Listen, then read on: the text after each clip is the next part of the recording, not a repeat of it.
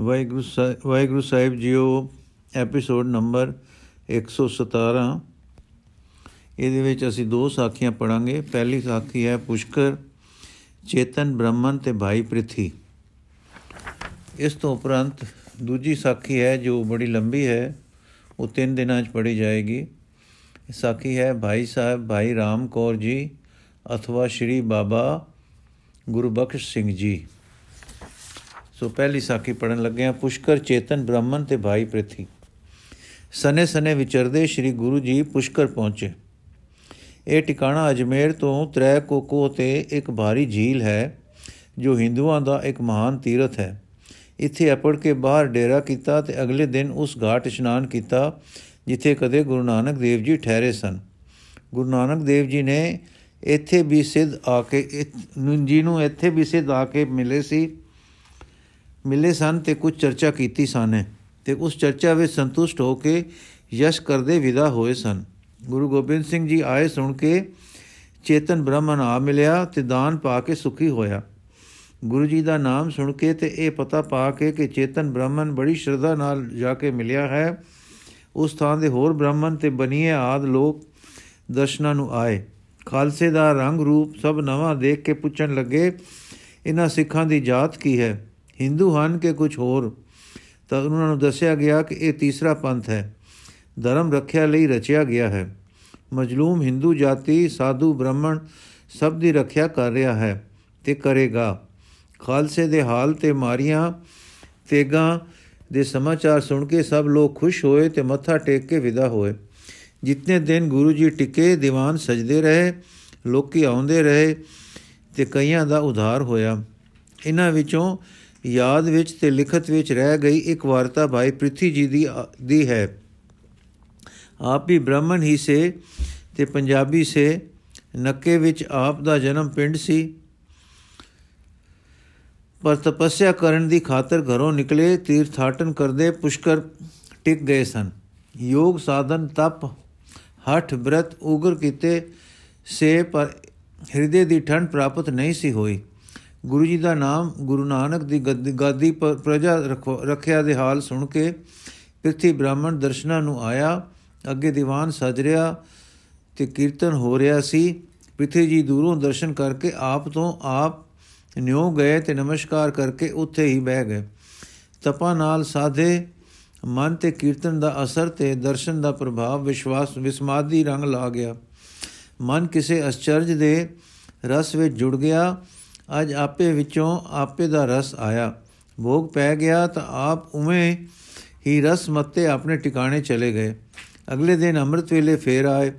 ਆਸਾ ਦੀ ਵਾਰ ਸੁਣੀ, ਭੋਗ ਪੈਣ ਦੇ ਮਗਰੋਂ ਜਦੋਂ ਗੁਰੂ ਜੀ ਉੱਠੇ ਤੇ ਦੂਰ ਇਕੱਲੇ ਜਾ ਟਿੱਕੇ, ਪ੍ਰਿਥੀ ਜੀ ਮਗਰੇ ਗਏ ਤੇ ਇੱਥੇ ਆਪ ਨੇ ਆਪਣੇ ਤਪ ਹਟ ਬ੍ਰਤਾਂ ਦੇ ਸਾਧਨ ਤੇ 6 ਸ਼ਾਸਤਰਾਂ ਦੀ ਗੋਖਣਾ ਦੀਆਂ ਮਿਹਨਤਾਂ ਸੁਣਾ ਕੇ ਆਪਣੇ ਖੁਸ਼ਕ ਰਹਿਣ ਦਾ ਤੇ ਕੀਰਤਨ ਨਾਲ ਰਸ ਵਿੱਚ ਆ ਕੇ ਨਿਰੁੱਧ ਹੋ ਜਾਣ ਦਾ ਨਵਾਂ ਤਜਰਬਾ ਕਹਿ ਕੇ ਅਰਜ਼ ਗੁਜ਼ਾਰੀ ਕਿ ਮੇਰੀ ਕਲਿਆਣ ਕਰੋ। ਸ੍ਰੀ ਗੁਰੂ ਜੀ ਨੇ ਆਪਣਾ ਪ੍ਰੇਮ ਮਾਰਗ ਉਸ ਨੂੰ ਸਮਝਾਇਆ। ਵਾਹਿਗੁਰੂ ਜੀ ਜੋ ਪ੍ਰੇਮ ਰੂਪ ਹਨ, ਉਹਨਾਂ ਦੀ ਪ੍ਰਾਪਤੀ ਮਨ ਦੇ ਪ੍ਰੇਮ ਦੁਆਰਾ ਦੱਸੀ ਤੇ ਪ੍ਰੇਮ ਲਈ ਵਾਹਿਗੁਰੂ ਜੀ ਦੀ ਸਿਫਤ ਸਲਾਹ ਦਾ ਮਾਰਗ ਸਮਝਾਇਆ। ਸਿਫਤ ਸਲਾਹ ਵਾਲਾ ਆਪਣੇ ਪਿਆਰੇ ਦੇ ਨਾਮ ਸਿਮਰਨ ਵਿੱਚ ਲੱਗਾ ਹੋਇਆ। ਉਸ ਨੂੰ ਪ੍ਰਾਪਤ ਹੋ ਜਾਂਦਾ ਹੈ। ਕਸ ਸਾਧਨਾ ਦੀ ਲੋੜ ਨਹੀਂ ਰਹਿੰਦੀ। ਇਹੋ ਸੁਣ ਕੇ ਤੇ ਪ੍ਰਤੱਖ ਤਜਰਬਾ ਦੇਖ ਕੇ ਪ੍ਰਿਥੀ ਗੁਰੂ ਮਾਰਗ ਵਿੱਚ ਆ ਕੇ ਸਿੱਖ ਹੋ ਕੇ ਸੁਖੀ ਹੋ ਗਿਆ। ਜਦੋਂ ਗੁਰੂ ਜੀ ਪੁਸਤਕ ਤੋਂ, ਪੁਸ਼ਕਰ ਤੋਂ ਵਿਦਾ ਹੋਣ ਲੱਗੇ, ਤਾਂ ਭਾਈ ਪ੍ਰਿਥੀ ਨੂੰ ਆਗਿਆ ਕੀਤੀ ਕਿ ਪੰਜਾਬ ਆਪਣੇ ਇਲਾਕੇ ਵਿੱਚ ਜਾਓ ਤੇ ਗੁਰਸਿੱਖੀ ਦਾ ਪ੍ਰਚਾਰ ਕਰੋ। ਭਾਈ ਪ੍ਰਿਥੀ ਜੀ ਪੰਜਾਬ ਆ ਗਏ। ਲਾਹੌਰ ਦੇ ਜ਼ਿਲ੍ਹੇ ਪਿੰਡ ਮਾਣਕ ਆ ਡੇਰਾ ਲਾਇਆ। ਗੁਰੂ ਕਾ ਯਸ਼ ਤੇ ਹਰੀ ਕੀਰਤਨ ਸ਼ੁਰੂ ਕਰ ਦਿੱਤਾ। ਆਪ ਦੇ ਉੱਚ ਜੀਵਨ ਪਵਿੱਤਰ ਕਰਨੀ, ਆਤਮਿਕ ਪ੍ਰਭਾਵ ਤੇ ਸਤਸੰਗ ਨਾਲ ਸਾਰੇ ਇਲਾਕੇ ਵਿੱਚ ਸਿੱਖੀ ਫੈਲ ਗਈ। ਆਪ ਸਹਿਜਧਾਰੀ ਸਨ, ਪਰ ਆਪ ਦੇ ਉਪਦੇਸ਼ ਨਾਲ ਅਨੇਕਾਂ ਸਿੰਘ ਸਜੇ। ਇਹ ਡੇਰਾ ਹੁਣ ਤੱਕ ਵਸਦਾ ਹੈ। ਇਤਿਹਾਸਿਕ ਪਹਿਲੂ। ਭਾਈ ਪ੍ਰਿਥੀ ਜੀ ਦੇ ਡੇਰੇ ਤੇ ਮਹੰਤ ਮੇਰਦਾਸ ਜੀ ਨੇ ਮੁਆਫੀ ਦੀ ਪੁੱਛ ਗਿੱਛ ਸਮੇਂ 27 ਅਪ੍ਰੈਲ ਸਨ 1866 ਨੂੰ ਡਿਪਟੀ ਕਮਿਸ਼ਨਰ ਲਾਹੌਰ ਪਾਸ ਇੱਕ ਦਰਖਾਸਤ ਵਿੱਚ ਇਹ ਗੱਲ ਲਿਖੀ ਸੀ ਕਿ ਇਹ ਡੇਰਾ ਭਾਈ ਪ੍ਰਿਥੀ ਜੀ ਦਾ ਹੈ, ਜੋ ਦਸਵੇਂ ਪਾਤਸ਼ਾਹ ਜੀ ਦੇ ਪੂਰਨ ਸਿੱਖ ਹੋਏ ਹਨ। ਇਸੇ ਤਰ੍ਹਾਂ ਜਨਵਰੀ 1905 ਵਿੱਚ ਗੁਰਦੁਆਰੇ ਦੇ ਸੇਵਾਦਾਰਾਂ ਨੇ ਸਰਦਾਰ ਅਬਦੁਲ ਰਹਿਮਾਨ, ਡਿਪਟੀ ਕਲੈਕਟਰ ਨੂੰ ਗੁਰਦੁਆਰੇ ਦੇ ਹਾਲ ਦੱਸੇ। ਉਕ ਸਰਦਾਰ ਨੇ ਜੋ ਸਰਟੀਫਿਕੇਟ ਦਿੱਤਾ ਉਸ ਵਿੱਚ ਲਿਖਿਆ ਹੈ ਕਿ 1763 ਬਿਕਰਮੀ ਵਿੱਚ ਬਹਾਦਰ ਸ਼ਾਹ ਦੇ ਰਾਜ ਵਿੱਚ ਭਾਈ ਪ੍ਰਿਥੀ ਜੀ ਨੇ ਇਹ ਡੇਰਾ ਸ੍ਰੀ ਗੁਰੂ ਗੋਬਿੰਦ ਸਿੰਘ ਜੀ ਦੇ ਹੁਕਮ ਨਾਲ ਕਾਇਮ ਕੀਤਾ। ਇੱਥੇ ਲੰਗਰ ਚਲਾਇਆ ਤੇ ਪ੍ਰਚਾਰ ਆਰੰਭਿਆ।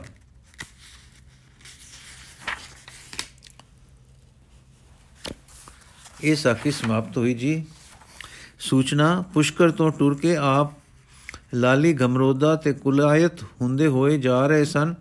ਕਿ ਰਸਤੇ ਵਿੱਚ ਸੂਰਜ ਪ੍ਰਕਾਸ਼ ਅਨੁਸਾਰ ਭਾਈ ਦਇਆ ਸਿੰਘ ਜੀ ਦੱਖਣ ਤੋਂ ਆ ਮਿਲੇ ਤੇ ਉਹਨਾਂ ਦੱਸਿਆ ਕਿ ਔਰੰਗਜ਼ੇਬ ਨੇ ਦਿੱਲੀ ਪਰਵਾਨੇ ਵੀ ਲਿਖ ਭੇਜੇ ਹਨ ਕਿ ਸਤਿਗੁਰੂ ਜੀ ਜਿਸ ਪਾਸੇ ਜਾਣ ਕੋਈ ਅੱਗੋਂ ਜੰਗ ਨਾ ਕਰੇ, ਜਿੱਥੇ ਚਾਉਣ ਵਿਚਰਨ। ਇਹ ਵੀ ਦੱਸਿਆ ਕਿ ਕਿ ਗੁਰੂ ਗੁਰ ਕਿ ਗੁਰਜ਼ਦਾਰ ਦਿੱਲੀ ਵੱਲ ਚਲੇ ਗਏ ਹਨ, ਗਲ ਗਏ ਸਨ ਤੇ ਅਸੀਂ ਆਪ ਦੀ ਸੁਧ ਇਧਰ ਦੀ ਪਾ ਕੇ ਇੱਥੇ ਆ ਪਹੁੰਚੇ ਹਾਂ। ਤੇ ਇਹ ਵੀ ਖਬਰ ਉੱਥੇ ਆਮ ਫੈਲ ਗਈ ਹੈ ਕਿ ਔਰੰਗਜ਼ੇਬ ਬਿਮਾਰ ਹੋ ਗਿਆ ਹੈ ਤੇ ਬੜਾ ਸਖਤ ਬਿਮਾਰ ਹੈ। ਇੱਥੇ ਹੀ ਕਿਸੇ ਮੁਕਾਮ ਤੇ ਸਾਹਿਬ ਰਾਮ ਕੌਰ ਜੀ ਦੀ ਮਾਤਾ ਭਾਈ ਰਾਮ ਕੌਰ ਜੀ ਨੂੰ ਦੱਖਣ ਵੱਲੋਂ ਮੋੜ ਕੇ ਨਾਲ ਲੈ ਜਾਣ ਲਈ ਆ ਮਿਲੀ। ਇਸ ਲਈ ਇੱਥੇ ਸਾਹਿਬ ਰਾਮ ਕੌਰ ਜੀ ਦਾ ਹਾਲ ਦਿੰਦੇ ਹਾਂ, ਜੋ ਉਹਨਾਂ ਦਾ ਮਾਨੋ ਜੀਵਨ ਹੈ।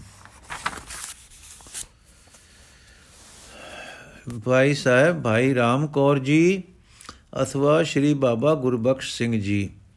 ਸਾਹਿਬ, ਸ਼੍ਰੀ ਗੋਬਿੰਦ ਸਿੰਘ ਜੀ ਦੀ ਗੱਦੀ ਨਸੀਨੀ ਦਾ ਦਿਨ ਸੀ। ਸ਼੍ਰੀ ਗੁਰੂ ਤੇਗ ਬਹਾਦਰ ਜੀ ਦੇ ਬਖਸ਼ੇ ਗੁਰਿਆਈ ਦੇ ਸਮਾਨ ਲੈ ਕੇ ਸ਼੍ਰੀ ਬਾਬਾ ਗੁਰਦਿੱਤਾ ਦੇ ਅਨੁਜ ਬਾਬਾ ਹਰਦਿੱਤਾ ਜੀ ਆਏ। ਨਾਲ ਭਾਈ ਰਾਮ ਕੌਰ ਜੀ ਸਨ।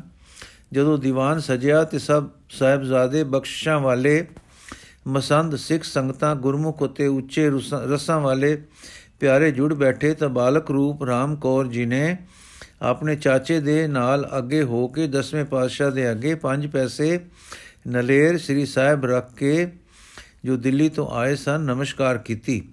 ਸ੍ਰੀ ਹਰਦਿੱਤਾ ਜੀ ਨੇ ਆਖਿਆ, ਧੰਨ ਗੁਰੂ ਤੇਗ ਬਹਾਦਰ ਇਹ ਦਾਤ ਜੋਤ ਉਹਨਾਂ ਦੀ ਗੱਲੀ ਆਪ ਦੀ ਇਮਾਨਤ ਹਾਜ਼ਰ ਹੈ। ਤਾਂ ਦੇਖੋ ਕਿ ਸਾਹਿਬਜ਼ਾਦਾ ਜੀ ਪਾਤਸ਼ਾਹਾਂ ਦੇ ਪਾਤਸ਼ਾਹ ਪਿਤਾ ਗੁਰੂ ਜੀ ਵਾਂਗੂ ਲੱਸੇ ਚਮਕੇ ਤੇ ਤੇਜ ਦਾ ਐਸਾ ਚਮਕਾਰ ਮਾਰਿਆ ਕਿ ਦੇਖਣ ਹਾਰ ਮੋਹਿਤ ਹੋ ਗਏ। ਹੁਣ ਸ਼੍ਰੀ ਰਾਮ ਕੌਰ ਜੀ ਨੇ ਕੇਸਰ ਹੱਥ ਵਿੱਚ ਲਿਆ ਤੇ ਚਾਚਾ ਜੀ ਦੀ ਸਹਾਇਤਾ ਨਾਲ ਸੋਹਣੇ ਮਸਤਕ ਉੱਤੇ ਤਿਲਕ ਦਾ ਮੰਗਲਮੈ ਬਿੰਦੂ ਲਾਇਆ। ਤਾਂ ਨਿੱਕਾ ਜਿਹਾ ਅੰਗੂਠਾ ਛੋਂਦੇ ਸਾਰ ਹੱਥ ਵਿੱਚ ਚਰਨਾਟ ਪਈ ਤੇ ਦੂਸਰੀ ਛਿੰਨ ਬੋਰਾਨਿਆ ਸਿਰ ਚਰਨਾ ਤੇ ਜਾ ਲੱਗਾ। ਇਹ ਚਰਨ ਛੋ ਹੋਰ ਕਾਂਬਾ ਛੇੜ ਗਈ। ਸਰੀਰ ਵਿੱਚ ਇੱਕ ਰੋ ਫਿਰ ਗਈ। ਵਾਹ ਵਾਹ ਦੀ ਤੇ ਅੰਦਰ ਵਿਕਾਸ ਹੋ ਗਿਆ। ਨਾਨਕ ਭਗਤਾ ਸਦਾ ਵਿਗਾਸ। ਇਹ ਵਿਗਾਸ ਰੂਪ ਭਗਤੀ ਸਿਫਤ ਸਲਾਹ ਦੇ ਰੰਗ ਨਾਲ ਰੰਗੀ ਗਈ। ਵਾਹ ਵਾਹ ਨਾਲ ਪ੍ਰਾਪਤ ਹੋਣ ਵਾਲੀ ਸਦਗਤੀ ਛੂ ਮਾਤਰ ਨਾਲ ਝੋਲੀ ਆ ਪੈਣ ਵਾਲੀ। ਉਚਾਈ ਗੁਰੂ ਬਾਬੇ ਨੇ ਬਖਸ਼ੀ ਸੀ। ਸ਼੍ਰੀ ਬਾਬੇ ਬੁੱਢੇ ਨੂੰ ਗਾਲਾਂ ਨਾਲ ਚਾਹੋ ਪ੍ਰੇਮ ਲੱਗ ਗਿਆ ਸੀ। ਉਸ ਨੂੰ ਵੀ ਦਰਸ਼ਨ ਕਰਦੇ ਸਾਰ ਹੀ, ਪਰ ਦੇਖੋ ਇੱਕ ਬਾਲਕਾ ਛੋਟੀ ਅਵਸਥਾ ਵਿੱਚ ਅੱਜ ਕਿਵੇਂ ਇਸ ਨੂੰ ਜਲਦਾ ਹੈ। ਇਸ ਨੇ ਛੂ ਮਾਤਰ ਨਾਲ ਗਾਲਾਂ ਵਾਲੀ ਉਮਰ ਆਰੰਭ ਹੋਣ ਤੋਂ ਪਹਿਲਾਂ ਹੀ ਉਹ ਸ਼ੈ ਪਾ ਲਈ ਹੈ। ਦਾਤ ਜੋਤ ਖਸਮੈ ਵਡਿਆਈ। ਕੋਤੰਖਾਰ ਵਾਹਿਗੁਰੂ ਵਿਖਾਲਦਾ ਹੈ। ਕਿ ਸਰੀਰ ਤਾਂ ਬਾਲਕ ਜਵਾਨ ਬਿਰਧ ਹੁੰਦਾ ਹੈ, ਬੁੱਧੀ ਬਚਪਨ ਵਿੱਚ ਹੋਰ, ਜਵਾਨੀ ਵਿੱਚ ਹੋਰ ਤੇ ਬੁਢੇਪੇ ਵਿੱਚ ਹੋਰ ਰੰਗ ਵਿਖਾਲਦੀ ਹੈ। ਪਰ ਸਰੀਰ ਦੇ ਅੰਦਰ ਬੈਠਾ ਆਪਾ, ਆਤਮਾ ਬਾਲ ਬੁੱਢਾ ਜਵਾਨ ਨਹੀਂ। ਨਾ ਇਹ ਬੁੱਢਾ, ਨਾ ਇਹ ਬਾਲਾ। ਤਜਰਬੇ ਕਰਕੇ ਸਰੀਰ ਨੂੰ ਸਾਵਧਾਨਤਾ ਨਾਲ ਸਾਧ ਕੇ ਮਨ, ਰਾਗ ਦ્વੈਕ ਹਰਕ ਸੋਕ ਤੋਂ ਮਾਂਜ ਕੇ ਬੁੱਧੀ ਸੰਸੇ ਤੇ, ਤੋਂ ਧੋ ਕੇ, ਆ ਸੰਦੇਸੇ ਦੇ ਪਟ ਤੋੜ ਕੇ ਅਤੇ ਹਉਮੈ ਨੂੰ ਹਉ ਤੇ ਨਿਖਾਰ ਕੇ, ਜਿਸ ਤਤ ਵਸਤੂ ਨਾਲ ਜਾ ਠੇਕਣਾ ਹੈ, ਉਹ ਛੂ ਮਾਤਰ ਨਾਲ ਵੀ ਦੇ ਦੇਣੀ। ਅਣਜਾਣੇ ਤੇ ਬੇਪਤੇ ਹੀ ਰੰਗ ਲਾ ਦੇਣਾ ਸਾਈਂ ਦੇ ਕੋਤਕਾਂ ਵਿੱਚ ਹੈ। ਚਾਹੋ ਮਨ ਬੁੱਧੀ ਅਜੇ ਕਿਸੇ ਰੰਗ ਵਿੱਚ ਹੋਣ। ਅਰਥਾਤ ਅੰਦਰ ਉਚਤਾ ਦੀ ਪ੍ਰਤੀਤੀ ਹਲਕਾਪਨ ਤੇ ਆਪੇ ਦਾ ਦ੍ਰਿਸ਼ਟਾ, ਵਰਗਾ ਰੁਖ ਫਾਇਲੀ ਰੁਖ ਲਾ ਦੇਣਾ ਸਾਈਂ ਦੀ ਮੇਰ ਵਿੱਚ ਹੈ। ਇਸ ਬੱਚੇ ਨੂੰ ਬੇਮਖੁਦੀ ਜਿਹੀ ਵਿੱਚ ਮੱਥੇ ਟੇਕਣ ਵਿੱਚ ਪਿਆ। ਦੇਰ ਹੋ ਗਈ ਤਾਂ ਚਾਚੇ ਨੇ ਚਾਇਆ। ਬੱਚੇ ਨੂੰ ਛੂੰਦਿਆ ਸਾਰੇ ਜਰਨਾਟ ਜੀ ਚਾਰੇ ਨੂੰ ਵੀ ਚਾਚੇ ਨੂੰ ਵੀ ਛਿੜੀ। ਰਸਿਆ ਸੀ, ਉਹ ਵੀ ਵਾਹ ਵਾਹ ਦਾ, ਪਰ ਇਹ ਝਰਨ ਅਨੋਖੀ ਸੀ। ਇੱਕ ਵੇਰ ਉਸ ਦਾ ਵੀ ਅੰਦਰਲਾ ਸਵਚ ਸੁਧ ਹੋ ਕੇ ਅਕਾਲ ਜੀ ਨਾਲ ਟਹਿਕਿਆ। ਹਰਦਿੱਤਾ ਜੀ ਦੇ ਮਨ ਦੇ ਮਾਨੋ ਪਰਦੇ ਪਾਟ ਗਏ। ਜਾਣਨਾ ਖਿਆਲਣਾ, ਪ੍ਰਤੀਤੀ ਤ੍ਰੈ ਇੱਕ ਛਿਨ ਲਈ ਮਾਨੋ ਅਟਕ ਖਲੋ ਗਏ। ਖਲੇ ਖਲੇ ਹੋ ਗਏ। ਆਪਾ ਪਰਮ ਆਪੋ ਦੀ ਰੰਗਣੇ ਜਾ ਪਿਆ, ਅਨੰਤ ਨਾਲ ਜਾ ਛੋਇਆ ਅਰਥਾਤ ਅੰਤ ਦੇ ਘੇਰੇ ਵਿੱਚ ਆਏ ਆਪ ਨੇ ਪਰਮ ਆਪੇ ਨਾਲ ਜਾ ਮੇਲ ਖਾਦਾ ਜੀਵ ਤਤ, ਪਰਮ ਤਤ ਤਤ ਨੂੰ ਜਾ ਮਿਲਿਆ। ਕਿਸੇ ਬੇਹੋਸ਼ੀ ਵਿੱਚ ਨਹੀਂ, ਸਿਆਣੀ ਦੀ, ਸਿਆਣਾ ਦੀ ਚੋਟੀ ਤੋਂ ਪਰੇ ਵਿਸਮਾਦ ਦੀ ਚੋਟੀ ਤੇ। ਬੱਚੇ ਦਾ ਸਿਰ ਚਾਉਂਦਿਆਂ ਸਿਆਣੇ ਦਾ ਸਿਰ ਵੀ ਧਰਤੀ ਵੱਲ ਝੁਕਿਆ, ਗਿਆ। ਝੁਕਿਆ ਗਿਆ, ਪਰਮਾਤਮ ਅਗਨੀ ਅਗਨੀ ਦੇ ਸਵਾਲੇ, ਸੋਲੇ ਵਾਲੇ, ਸ਼ੋਲੇ ਸ਼ੋਲੇ ਵਾਲੇ ਦਿਬਰ ਸਰੀਰ ਦੇ ਚਰਨਾਂ ਵੱਲ, ਜਗਤ ਦੇ ਭਾਣੇ ਸੰਗਤ ਵਿੱਚੋਂ ਦੇ ਸ਼੍ਰੋਮਣੀ, ਸ਼੍ਰੋਮਣੀਆਂ ਦੇ ਮਸਤਕ ਟਿੱਕੇ ਹਨ। ਗੁਰੂ ਜੀ ਦੇ ਚਰਨਾਂ ਕਮਲਾਂ ਤੇ, ਪਰ ਵਾਸਤਵ ਵਿੱਚ ਗੁਰੂ ਸਿੱਖ ਵਿੱਚ ਹੀਰਿਆਂ ਦੀ ਸਾਂਠ ਹੋ ਗਈ ਹੈ। ਇਸ ਦਿਨ ਤੋਂ ਮਗਰੋਂ ਬਾਲਕਾ ਰਾਮ ਕੌਰ ਚਾਚੇ ਸਮੇਤ ਕੁਝ ਦਿਨ ਅਨੰਦਪੁਰ ਰਿਹਾ, ਦਰਸ਼ਨ ਮੇਲੇ ਕਰਦਾ ਰਿਹਾ, ਉਹ ਜੋ ਚਰਨ ਛੂ ਨਾਲ ਵਿਸ਼ਮਾਦੀ ਰੰਗ ਲੱਗਾ ਸੀ, ਹੁਣ ਕਿਵੇਂ ਹੋ, ਕਿਵੇਂ ਹੈ? ਹੈ ਤਾਂ ਬੱਚਾ ਬੁੱਧੀ ਨਹੀਂ, ਪਕੜਦੀ ਉਸ ਖੇਲ ਨੂੰ, ਪਰ ਉਸ ਦੇ ਅੰਦਰ ਖਿੱਚ ਹੈ, ਦਰਸ਼ਨ ਲੋਚਾ ਹੈ, ਸਰੂਪ ਦੇਖਦਾ ਹੈ ਤਾਂ ਖਿੜਦਾ ਹੈ, ਨਹੀਂ ਦੇਖਦਾ ਤਾਂ ਖਿੰਨ ਵਿੱਚ ਵੀ, ਖਿੰਨ ਵਿੱਚ ਵੀ ਰੰਗ ਰਹਿੰਦਾ ਹੈ ਰਹਿੰਦਾ ਸੋ। ਨਹੀਂ ਦੇਖਦਾ ਤਾਂ ਖਿੱਚ ਵਿੱਚ ਵੀ ਰੰਗ ਰਹਿੰਦਾ ਸੋ। ਡਿੱਠੇ ਹੋਏ ਦੀ ਸਿਫਤ ਸਲਾਹ ਦਾ ਤੇ ਵਾਹ ਵਾਹ ਦਾ ਉਚਾਰਨ ਸੁੱਤੇ ਹੁੰਦਾ ਰਹਿੰਦਾ ਹੈ। ਪਰ ਦਰਸ਼ਨ ਸਾੰਗ, ਤਾਂਗ ਤੇ ਬੇਮਲੂਮ, ਬੇਮਲੂਮੇ ਲੱਗੀ ਰਹਿੰਦੀ ਹੈ। ਜਦੋਂ ਚਾਚੇ ਜੀ ਪਿੱਛੇ ਪਰਤਣ ਦੀ ਸਲਾਹ ਹੋਵੇ, ਤਦੋਂ ਬਾਲਕੇ ਜੀ ਦਾ ਜੀ ਨਾ ਕਰੇ ਵਿਛੜਨ ਤੋਂ। ਪਰਵਰੇਸ਼ ਛੋਟੀ ਹੋਣ ਕਰਕੇ ਤੇ ਮਾਂ ਦਾ ਸਿੱਕਦਾ ਪੁੱਤਰ ਹੋਣ ਕਰਕੇ ਚਾਚੇ ਨੇ ਵਾਪਸ ਜਾਣਾ ਜ਼ਰੂਰੀ ਜਾਤਾ, ਸੋ ਵਿਛੜਨਾ ਪਿਆ ਤੇ ਸਾਹਿਬ ਰਾਮਕੌਰ ਜੀ ਆਪਣੇ ਨਗਰ ਆ ਗਏ। ਚਾਚੇ ਭਾਈ ਹਰਦਿੱਤੇ ਜੀ ਨੇ ਭਤੀਜੇ ਦੀ ਪਾਲਣਾ ਪਿਆਰ ਨਾਲ ਕੀਤੀ। ਗੁਰੂ ਘਰ ਦੀ ਆਤਮ ਵਿਦਿਆ ਤੇ ਸ਼ਸਤਰ ਵਿਦਿਆ ਦੂਏ ਸਿਖਾਈਆਂ। ਸੰਗਤ ਦਾ, ਪਰਜਾ ਦਾ, ਸੈਨਾ ਦਾ ਸਾਰੇ ਪ੍ਰਬੰਧ ਆਪਨੇ ਵੱਡੇ ਹੋ ਕੇ ਕਰਨੇ ਸਨ। ਪਰ ਜੋ ਅੰਦਰ ਤਣੁਕਾ ਵੱਜ ਕੇ ਖਿੱਚ ਲੱਗੀ ਸੀ, ਲੱਗ ਗਈ ਸੀ, ਉਹ ਉਮਰਾ ਵੱਧਦੀ ਦੇ ਨਾਲ ਟੁਰੀ ਗਈ। ਜੋ ਰੰਗਣ ਚੜੀ ਸੀ ਗੂੜੀ ਹੁੰਦੀ ਗਈ। ਅਜੇ 12 14 ਵਰਸਾਂ ਦੇ ਹੀ ਸਨ ਕਿ ਬਾਬੇ ਬੁੱਢੇ ਦੀ ਜੀ ਦੀ ਸਮਾਦ ਦੇ ਜੋੜ ਮੇਲੇ ਪਰ ਸੰਗਤਾਂ ਆਈਆਂ, ਉਹਨਾਂ ਵਿੱਚ ਇੱਕ ਆਪਣੀ ਵਰੇਸ਼ ਦੇ ਲਗਭਗ ਦਾ ਕਬਰੂ ਗਬਰੂ ਸੀ ਰਾਮਾ। ਉਸ ਵੱਲ ਤੱਕੇ ਜੀ ਨੂੰ ਭਾਗਿਆ ਆਖਣ ਲੱਗੇ ਹੋ ਰਹੇ ਰਾਮਾ, ਕਿੱਥੇ ਜਾਣੇ ਹੀ ਪਰਤ ਕੇ, ਟਿਕ ਜਾ ਸਾਡੇ ਪਾਸ ਤੇ ਕਹੋ ਵਾਹਿਗੁਰੂ। ਰਾਮੇ ਨੇ ਆਖਿਆ, ਵਾਹਿਗੁਰੂ ਤੇ ਸ਼ੀਸ਼ ਝੁਕ ਗਿਆ। ਇਹ ਰਾਮਾ ਫਿਰ ਸਦਾ ਆਪ ਦੀ ਸੇਵਾ ਵਿੱਚ ਹੀ ਰਿਹਾ ਤੇ ਸੇਵਾ ਕਰਦਾ ਸੁਖ ਦੇ ਘਰ ਆਪੜਿਆ ਵਡੇਰੀ ਉਮਰ ਵਿੱਚ ਤਾਂ ਪਤਾ ਲੱਗਦਾ ਹੈ ਕਿ ਮੈਨੂੰ ਖਿੱਚ ਹੈ, ਪਿਆਰ ਹੈ, ਕਿੰਤੂ ਛੋਟੀ ਉਮਰੇ ਦੂ ਤਾਂ ਪੈਂਦੀ ਹੈ, ਪਰ ਪਤਾ ਨਹੀਂ ਲੱਗਦਾ ਕਿ ਇਹ ਕੀ ਹੈ। ਮਨ ਖਿਚਿੰਦਾ ਹੈ ਤੇ ਜਿੱਧਰ ਦੀ ਪਿਆਰ ਤਾਂਗ ਹੋਵੇ, ਉਧਰ ਦਾ ਰੁਖ ਰੱਖਦਾ ਹੈ। ਬਾਵੇਂ ਅਵਸਥਾ ਛੋਟੀ ਸੀ, ਪਰ ਖਿੱਚ ਅੰਦਰ ਤਕੜੇ ਹੱਥ ਪਾ ਕੇ ਲੋਰੀ ਲੋਗ, ਲੱਗੀ ਹੋਈ ਸੀ। ਹਰ ਸਾਲ ਤੇ ਕਈ ਵੇਰ ਸਾਲ ਤੋਂ ਵੀ ਪਹਿਲਾਂ ਚਾਚਾ ਜੀ ਨੂੰ ਇਹ ਪ੍ਰਬੰਧ ਕਰਨਾ ਪੈਂਦਾ ਹੈ ਕਿ ਬਾਲਕਾ ਆਨੰਦਪੁਰ ਜਾਵੇ ਤੇ ਸ੍ਰੀ ਗੁਰੂ ਜੀ ਦੇ ਦਰਸ਼ਨ ਪਾਵੇ। ਕਈ ਵੇਰ ਮਾਤਾ ਨਾਲ ਜਾਂਦੀ, ਕਈ ਵੇਰ ਚਾਚਾ ਅਤੇ ਕਦੇ ਕੋਈ ਹੋਰ ਘਰ ਦਾ ਬੰਦਾ ਨਾਲ ਜਾਂਦਾ।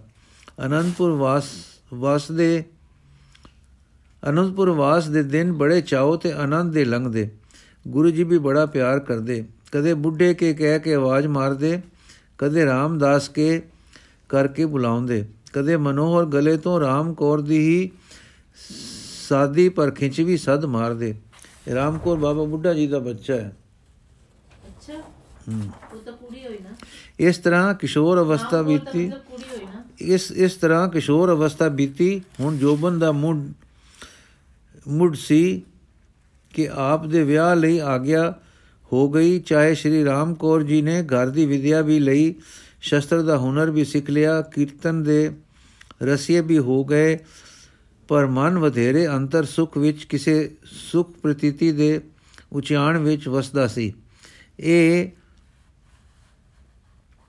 ਇਹ ਮੁਛਤਾ ਤੇ ਨਿਰਮਲਤਾ ਦੀ ਪ੍ਰਤੀਤੀ ਬੜੀ ਅਮੋਲਕ ਸੀ।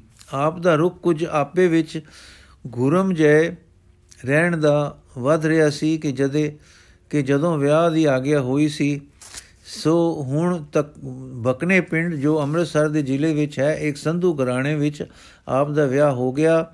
ਰਾਮ ਦੇ ਘਰ ਰਾਜ ਆ ਗਿਆ। ਅਰਥਾਤ ਭਾਈ ਰਾਮ ਕੌਰ ਦੇ ਘਰ ਰਾਜ ਦੇਵੀ ਆ ਗਈ। ਜਦੋਂ ਵਿਆਹ ਹੋ ਕੇ ਜੰਜ ਵਿਦਾ ਹੋਈ, ਤਾਂ ਪਿੰਡ ਬਖਣੇ ਦੇ ਲੋਕੀ ਹੱਥ ਬੰਨ ਕੇ ਆ ਖੜੋਤੇ ਕਿ ਭਾਈ ਸਾਹਿਬ, ਆਪ ਬਾਬੇ ਬੁੱਢੇ ਜੀ ਦੀ ਅੰਸ਼ ਵਿੱਚੋਂ ਹੋ। ਆਪ ਉਹਨਾਂ ਦੀ ਗੱਦੀ ਦੇ ਮਾਲਕ ਤੇ ਗੁਰੂ ਨਾਨਕ ਜੀ ਦੇ ਵਜ਼ੀਰ ਹੋ। ਸਾਡੇ ਪਿੰਡ ਚਰਨ ਪਾਏ ਜੇ, ਸਾਡੇ ਪਿੰਡ ਦੀ ਦਾਸੀ ਕੰਬੂਲੀ ਜੇ, ਸਾਡੇ ਤੇ ਮਿਹਰ ਕਰੋ ਕਿ ਸਾਡੇ ਪਿੰਡ ਜ਼ਹਿਰੀਲੇ ਸਭ ਬਹੁਤ ਹਨ ਤੇ ਪਾਣੀ ਦਾ ਟੋਟਾ ਹੈ, ਪਿੰਡ ਉਜੜਦਾ ਜਾਂਦਾ ਹੈ ਤੇ ਗਰੀਬੀ ਪ੍ਰਵੇਸ਼ ਕਰ ਰਹੀ ਹੈ। ਦੁਖੀ ਹਾਂ, ਸਾਨੂੰ ਸੁਖੀ ਕਰਦੇ ਜਾਓ। ਆਪ ਪਰ ਜੋ ਹੀ ਸੁਣਦੇ ਰਹੇ ਤੇ ਅੱਖਾਂ ਮੀਟਦੇ ਗਏ, ਫਿਰ ਨੈਣ ਖੋਲੇ ਤੇ ਆਖਣ ਲੱਗੇ, ਭਾਈ, ਗੁਰੂ ਨਾਨਕ ਦਾ ਘਰ ਬੇਅੰਤ ਦਾ ਘਰ ਹੈ ਤੇ ਬੇਅੰਤ ਦਾਤਾਂ ਦਾ ਦਾਤਾ ਹੈ, ਪਰ ਤੁਸੀਂ ਵੀ ਕੁਝ ਕਰੋ ਨਾ। ਰਾਖ ਬੋਲੇ, ਜੋ ਆਪ ਆਗਿਆ ਕਰੋ।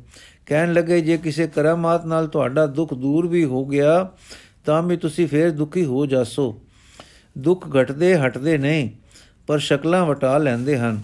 ਦੁੱਖ ਦੂਰ ਤਾਂ ਹੁੰਦੇ ਹਨ, ਜੇ ਐਸਾ दारू ਲੋੜਿਓ, ਜਿਤ ਵੰਜੈ ਰੋਗਾ ਘਾਣ। ਰੋਗਾਂ ਦੇ ਘਾਣ ਹੀ ਦੂਰ ਹੋਣ ਤਾਂ ਸੁਖ ਹੁੰਦਾ ਹੈ। ਤੁਸੀਂ ਸ਼ਰਨ ਲਓ ਕਲਗੀਆਂ ਵਾਲੇ ਪਾਤਸ਼ਾਹ ਦੀ, ਜੋ ਅਨੰਦਪੁਰ ਜੋਤ ਜਗਾਈ ਬੈਠਾ ਹੈ।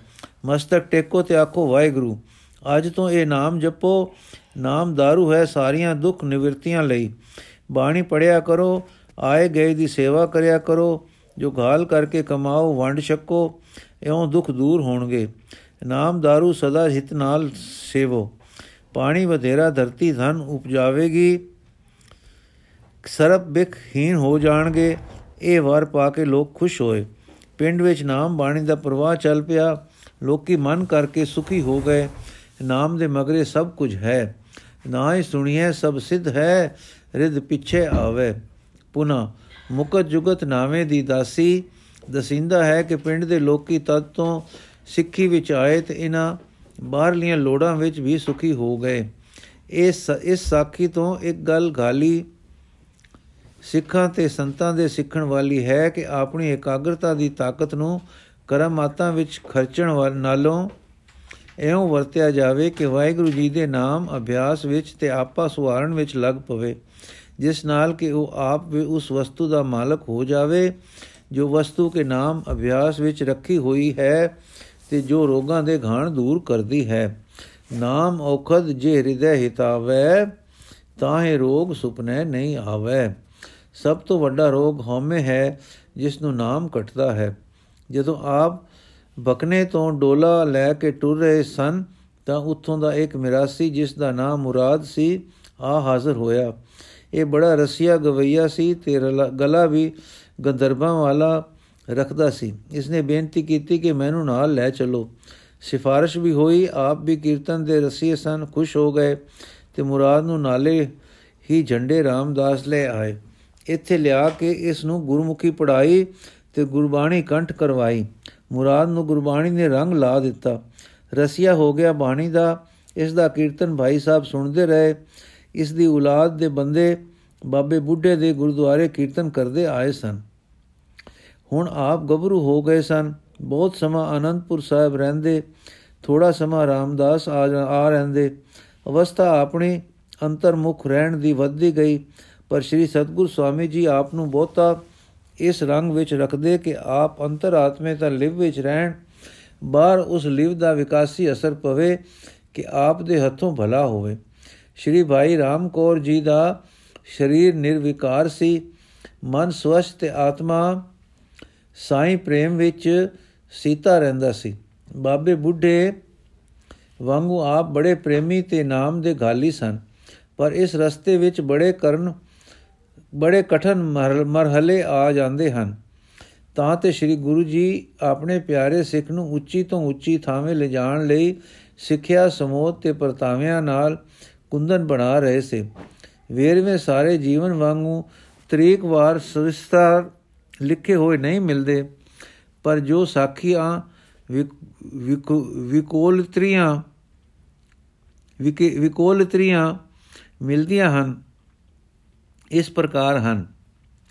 ਸਾਹਿਬ ਦੀਵਾਨ ਸਜਾਈ ਬੈਠੇ ਸਨ। ਅੱਗੇ ਇੱਕ ਕੁਦੰਡ ਧਨੁਖ।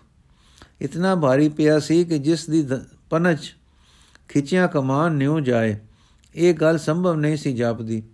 ਭਾਈ ਜੀ ਆਪ ਬੜੇ ਤਕੜੇ ਸੇ ਤੇ ਸ਼ਸਤਰ ਵਿਦਿਆ ਵੀ ਜਾਣਦੇ ਸੇ। ਸੋ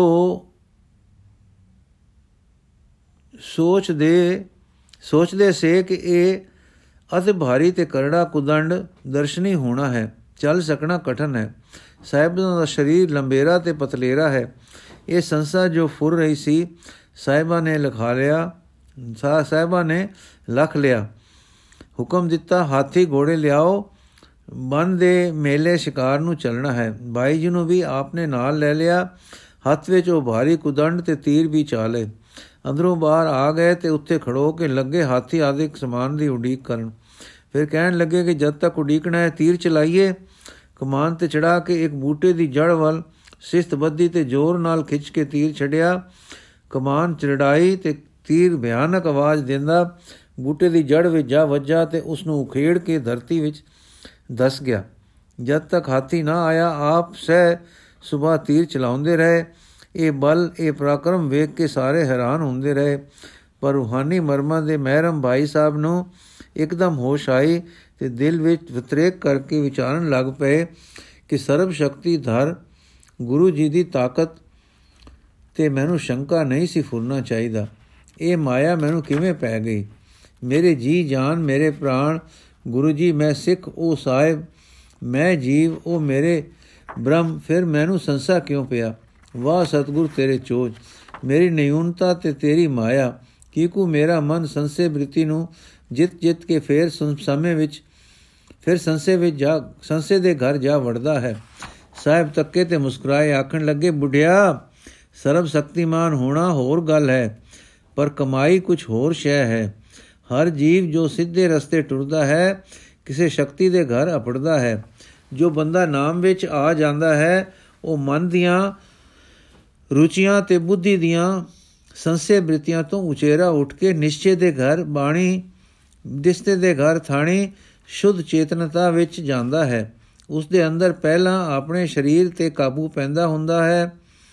ਉਹ ਜੋਧ ਮਹਾਬਲਸੂਰ ਹੋ ਜਾਂਦਾ ਹੈ। ਕਰਮ ਦੀ ਨਿਰਮਲਤਾ ਤੇ ਸਵਚਤਾ ਹਲਕਾਪਨ ਤੇ ਰਸ ਪੈਦਾ ਕਰਦੀ ਹੈ। ਇਸ ਰਸ ਸਮਝ ਸਮਝ ਕੇ ਬਲ ਬਣਦਾ ਹੈ। ਇਹ ਮਾਨਸਿਕ ਬਲ ਸਰੀਰ ਨੂੰ ਬਲਵਾਨ ਕਰਦਾ ਹੈ। ਇਹ ਅੰਦਰ ਦਾ ਬਲ ਨਿਰਬਲ ਦੇਹ ਨੂੰ ਵੀ ਬਲ ਦਿੰਦਾ ਹੈ। ਬਲ ਕਈ ਪ੍ਰਕਾਰ ਦੇ ਹਨ। ਜੋ ਅੰਦਰ ਦਾ ਬਲੀ ਹੈ, ਉਹ ਸਰੀਰ ਦੀ ਮਾਮੂਲੀ ਤਾਕਤ ਤੋਂ ਵਧੇਰੇ ਬਲਵਾਨ ਕੰਮ ਕਰੇਗਾ। ਇਸ ਕਰਕੇ ਨਾਮ ਸਮਰਥ ਦਾਤਾਰ ਹੈ। ਸਰੀਰਕ ਬਲ ਵੀ ਅਭਿਆਸ ਨਾਲ ਵੱਧਦਾ ਹੈ। ਜੋ ਨਾਮ, ਜੋ ਨਾਲ ਮਾਨਸਿਕ ਬਲ ਵੀ ਹੋਵੇ, ਤੇ ਇਸ ਬਲ ਦੀ ਸੋਧ ਇਸ ਬਲ ਦੀ ਸੇਧ ਦਰੁਸਤ ਹੋਵੇ, ਨਾਟਕਾਂ ਚੇਟਕਾਂ ਵਿੱਚ ਨਾ ਲੱਗੇ, ਤਾਂ ਅਭਿਆਸੀ ਸਭ ਤਰ੍ਹਾਂ ਬਲ ਵਾਲਾ ਹੋ ਜਾਂਦਾ ਹੈ। ਅਭਿਆਸੀ ਦਾ, ਗਿਆਨੀ ਦਾ ਬਲ ਸਰਬ ਨੂੰ ਸੁਖਦਾਈ ਹੁੰਦਾ ਹੈ। ਇਹ ਬਲ ਦੁੱਖ ਦਾਤਾ ਨਹੀਂ ਹੁੰਦਾ। ਉਹ ਜੀਵਨ ਦੀ ਇੱਕ ਗੱਲ ਦਰਸਾ ਕੇ ਕੋਤਕੀ ਉਸਤਾਦ ਨੇ, ਹੋਰ ਖੇਡ ਰਚੀ, ਹੁਣ ਸਾਰਾ ਸਮਾਨ ਬੰਨਾਂ ਨੂੰ ਜਾਣਦਾ ਤੇ ਹਾਥੀ ਆਦਿਕ ਆ ਗਏ ਸਨ। ਮਹਾਵਤ ਨੇ ਹਾਥੀ ਬਿਠਾਇਆ, ਆਪ ਚੜਨ ਲਈ ਤਿਆਰ ਹੋਏ ਤਾਂ ਬੋਲੇ, ਕੋਈ ਹੈ ਜੋ ਸਾਡਾ ਭਾਰ ਉਠਾ ਸਕੇ, ਉਹ ਮੋਢਾ ਦੇਵੇ ਤਾਂ ਅਸੀਂ ਹਾਥੀ ਤੇ ਚੜ ਜਾਈਏ। ਭਾਈ ਰਾਮਕੌਰ ਜੀ ਸਰੀਰ ਦੇ ਬਹੁਤ ਤਕੜੇ ਤੇ ਮਜ਼ਬੂਤ ਸੇ। ਅੱਗੇ ਵਧੇ ਤੇ ਮੋਢਾ ਡਾ ਕੇ ਹਾਥੀ ਦੇ ਲਾਗੇ ਖੜੇ ਹੋ ਗਏ। ਸਾਹਿਬਾ ਮੋਢੇ ਦਾ ਆਸਰਾ ਲੈ ਕੇ ਐਸਾ ਭਾਰ ਪਾਇਆ ਕਿ ਭਾਈ ਰਾਮਕੌਰ ਜੀ ਵੀ ਸਹਾਰ ਨਾ ਸਕੇ। ਡਿੱਗੇ ਤਾਂ ਨਹੀਂ, ਪਰ ਭਾਰ ਨਾਲ ਝੁਕ ਗਏ। ਜਾਂ ਝੁਕੇ ਤਾਂ ਉਹਨਾਂ ਦੇ ਮਨ ਵਿੱਚ ਵਿਚਾਰ ਤੁਰ, ਫੁਰ ਪਈ। ਇਹ ਵੀ ਬੁੱਢਿਆ ਤੇਰੇ ਨਾਲ ਕੋਤਕ ਵਰਤਿਆ ਹੈ। ਸਤਗੁਰ ਦਾ ਭਾਰ ਕੌਣ ਜਲ ਸਕਦਾ ਹੈ? ਤੂੰ ਭਜ ਆਇਆ ਸੈਂ, ਗਰਬੀਆ, ਕਿ ਮੈਂ ਹਾਂ ਜੋ ਭਾਰ ਜਲ ਸਕਦਾ ਹੈ। ਪਹਿਲਾ ਕੋਤਕ ਕਰਕੇ ਸਤਗੁਰ ਨੇ ਤੇਰੀ ਬੁੱਧ ਉਜਲ ਕੀਤੀ ਸੀ ਹੈ, ਕੀਤੀ ਹੈ ਕਿ ਇਹ ਵਿਵੇਕ ਦੀ ਤਾਕਤ ਸੰਸਿਆ ਵਾਸਤੇ ਨਹੀਂ ਸੀ ਦਿੱਤੀ ਗਈ। ਫਿਰ ਇਹ ਪਰਮਾਤਮਾ ਦੇ ਰਸਤੇ ਟੋਰਨ ਵਾਸਤੇ ਦੀਵਾ ਸੀ ਤੇ ਨਿਸ਼ਚੇ ਦੇ ਘਰ ਪਹੁੰਚਣਾ ਇਸ ਦਾ ਧਰਮ ਸੀ। ਹੁਣ ਦਾਤਾ ਦੱਸਦਾ ਹੈ ਕਿ ਅਗਲੀ ਮੰਜ਼ਿਲ ਜੋ ਅਹਮ ਅਹੰਗ ਦੀ ਹੈ, ਉਹ ਨਿਵਾਰਣੀ ਹੈ। ਅੰਦਰ ਜੋ ਪਕੜ ਵਾਂਗੂ ਹਉ ਦਾ ਵਰ ਫੁਰਨਾ ਫੁਰਦਾ ਹੈ, ਇਹ ਭਾਰੀ ਰੋਕ ਹੈ। ਇੱਕ ਤਾਂ ਮੈਂ ਗੁਰੂ ਸ਼ਕਤੀ ਵਿੱਚ ਸੰਸਾ ਖਾਦਾ ਸੀ, ਇੱਕ ਆਪ ਨੂੰ ਭਾਰ ਚੁੱਕਣ ਦੇ ਸਮਰਥ ਸਮਝਿਆ ਸੀ। ਗੁਰੂ ਸੱਚੇ ਨੇ ਪਹਿਲਾਂ ਮੈਨੂੰ ਆਪਣਾ ਇਨਸਾਨੀ ਕਮਾਲ ਦੱਸਿਆ ਹੈ ਤੇ ਹੁਣ ਗੁਰਿਆਈ ਦੀ ਤਾਕਤ ਵਿਖਾਲੀ ਹੈ।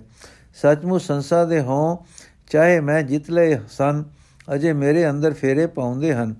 ਮੇਰੀ ਨਿਊਨਤਾ ਹੈ ਤੇ ਮਾਇਆ ਪ੍ਰਬਲ ਹੈ, ਪਰ ਮਾਇਆ ਮੈਨੂੰ ਪੂਰਨ ਕਰਨ ਵਾਸਤੇ ਪਾਈ ਜਾਂਦੀ ਦਿਸਦੀ ਹੈ। ਜਾਂ ਇਹ ਲਿਸ਼ਕਾਰਾ ਮਨ ਵਿੱਚ ਵੰਜ ਗਿਆ, ਵੱਜ ਗਿਆ, ਤਾਂ ਸਰੀਰੋਂ ਸਰੀਰ ਸਿੱਧੇ, ਸਰੀਰੋਂ ਸਿੱਧੇ ਹੋ ਗਏ। ਸਾਹਿਬ ਹਾਥੀ ਤੇ ਚੜ ਗਏ ਤੇ ਹੱਥ ਨੀਵਾ ਕਰਕੇ ਆਖਣ ਲੱਗੇ, ਆ ਜਾ ਚੜ ਬਹੁ ਸਾਡੇ ਨਾਲ। ਭਾਈ ਸਾਹਿਬ ਨੇ ਬੇਨਤੀ ਕੀਤੀ, ਮੈਂ ਨੀਵਾ ਹਾਂ, ਬੇਅਦਬ ਹਾਂ, ਅੱਗੇ ਹੀ ਅਵਗਿਆ ਪਿਆ ਕਰਦਾ ਹਾਂ, ਮੈਨੂੰ ਬਖਸ਼ੋ। ਤੇ ਚਰਨਾਂ ਵਿੱਚ ਥਾਂ ਬਖਸ਼ੋ। ਪਰ ਸਾਹਿਬਾ ਨੇ ਇੱਕ ਨਾ ਬਾਕੀ ਦੀ ਸਾਖੀ ਕੱਲ ਪੜਾਂਗੇ ਜੀ। ਵਾਹਿਗੁਰੂ ਜੀ ਕਾ ਖਾਲਸਾ, ਵਾਹਿਗੁਰੂ ਜੀ ਕੀ ਫਤਿਹ।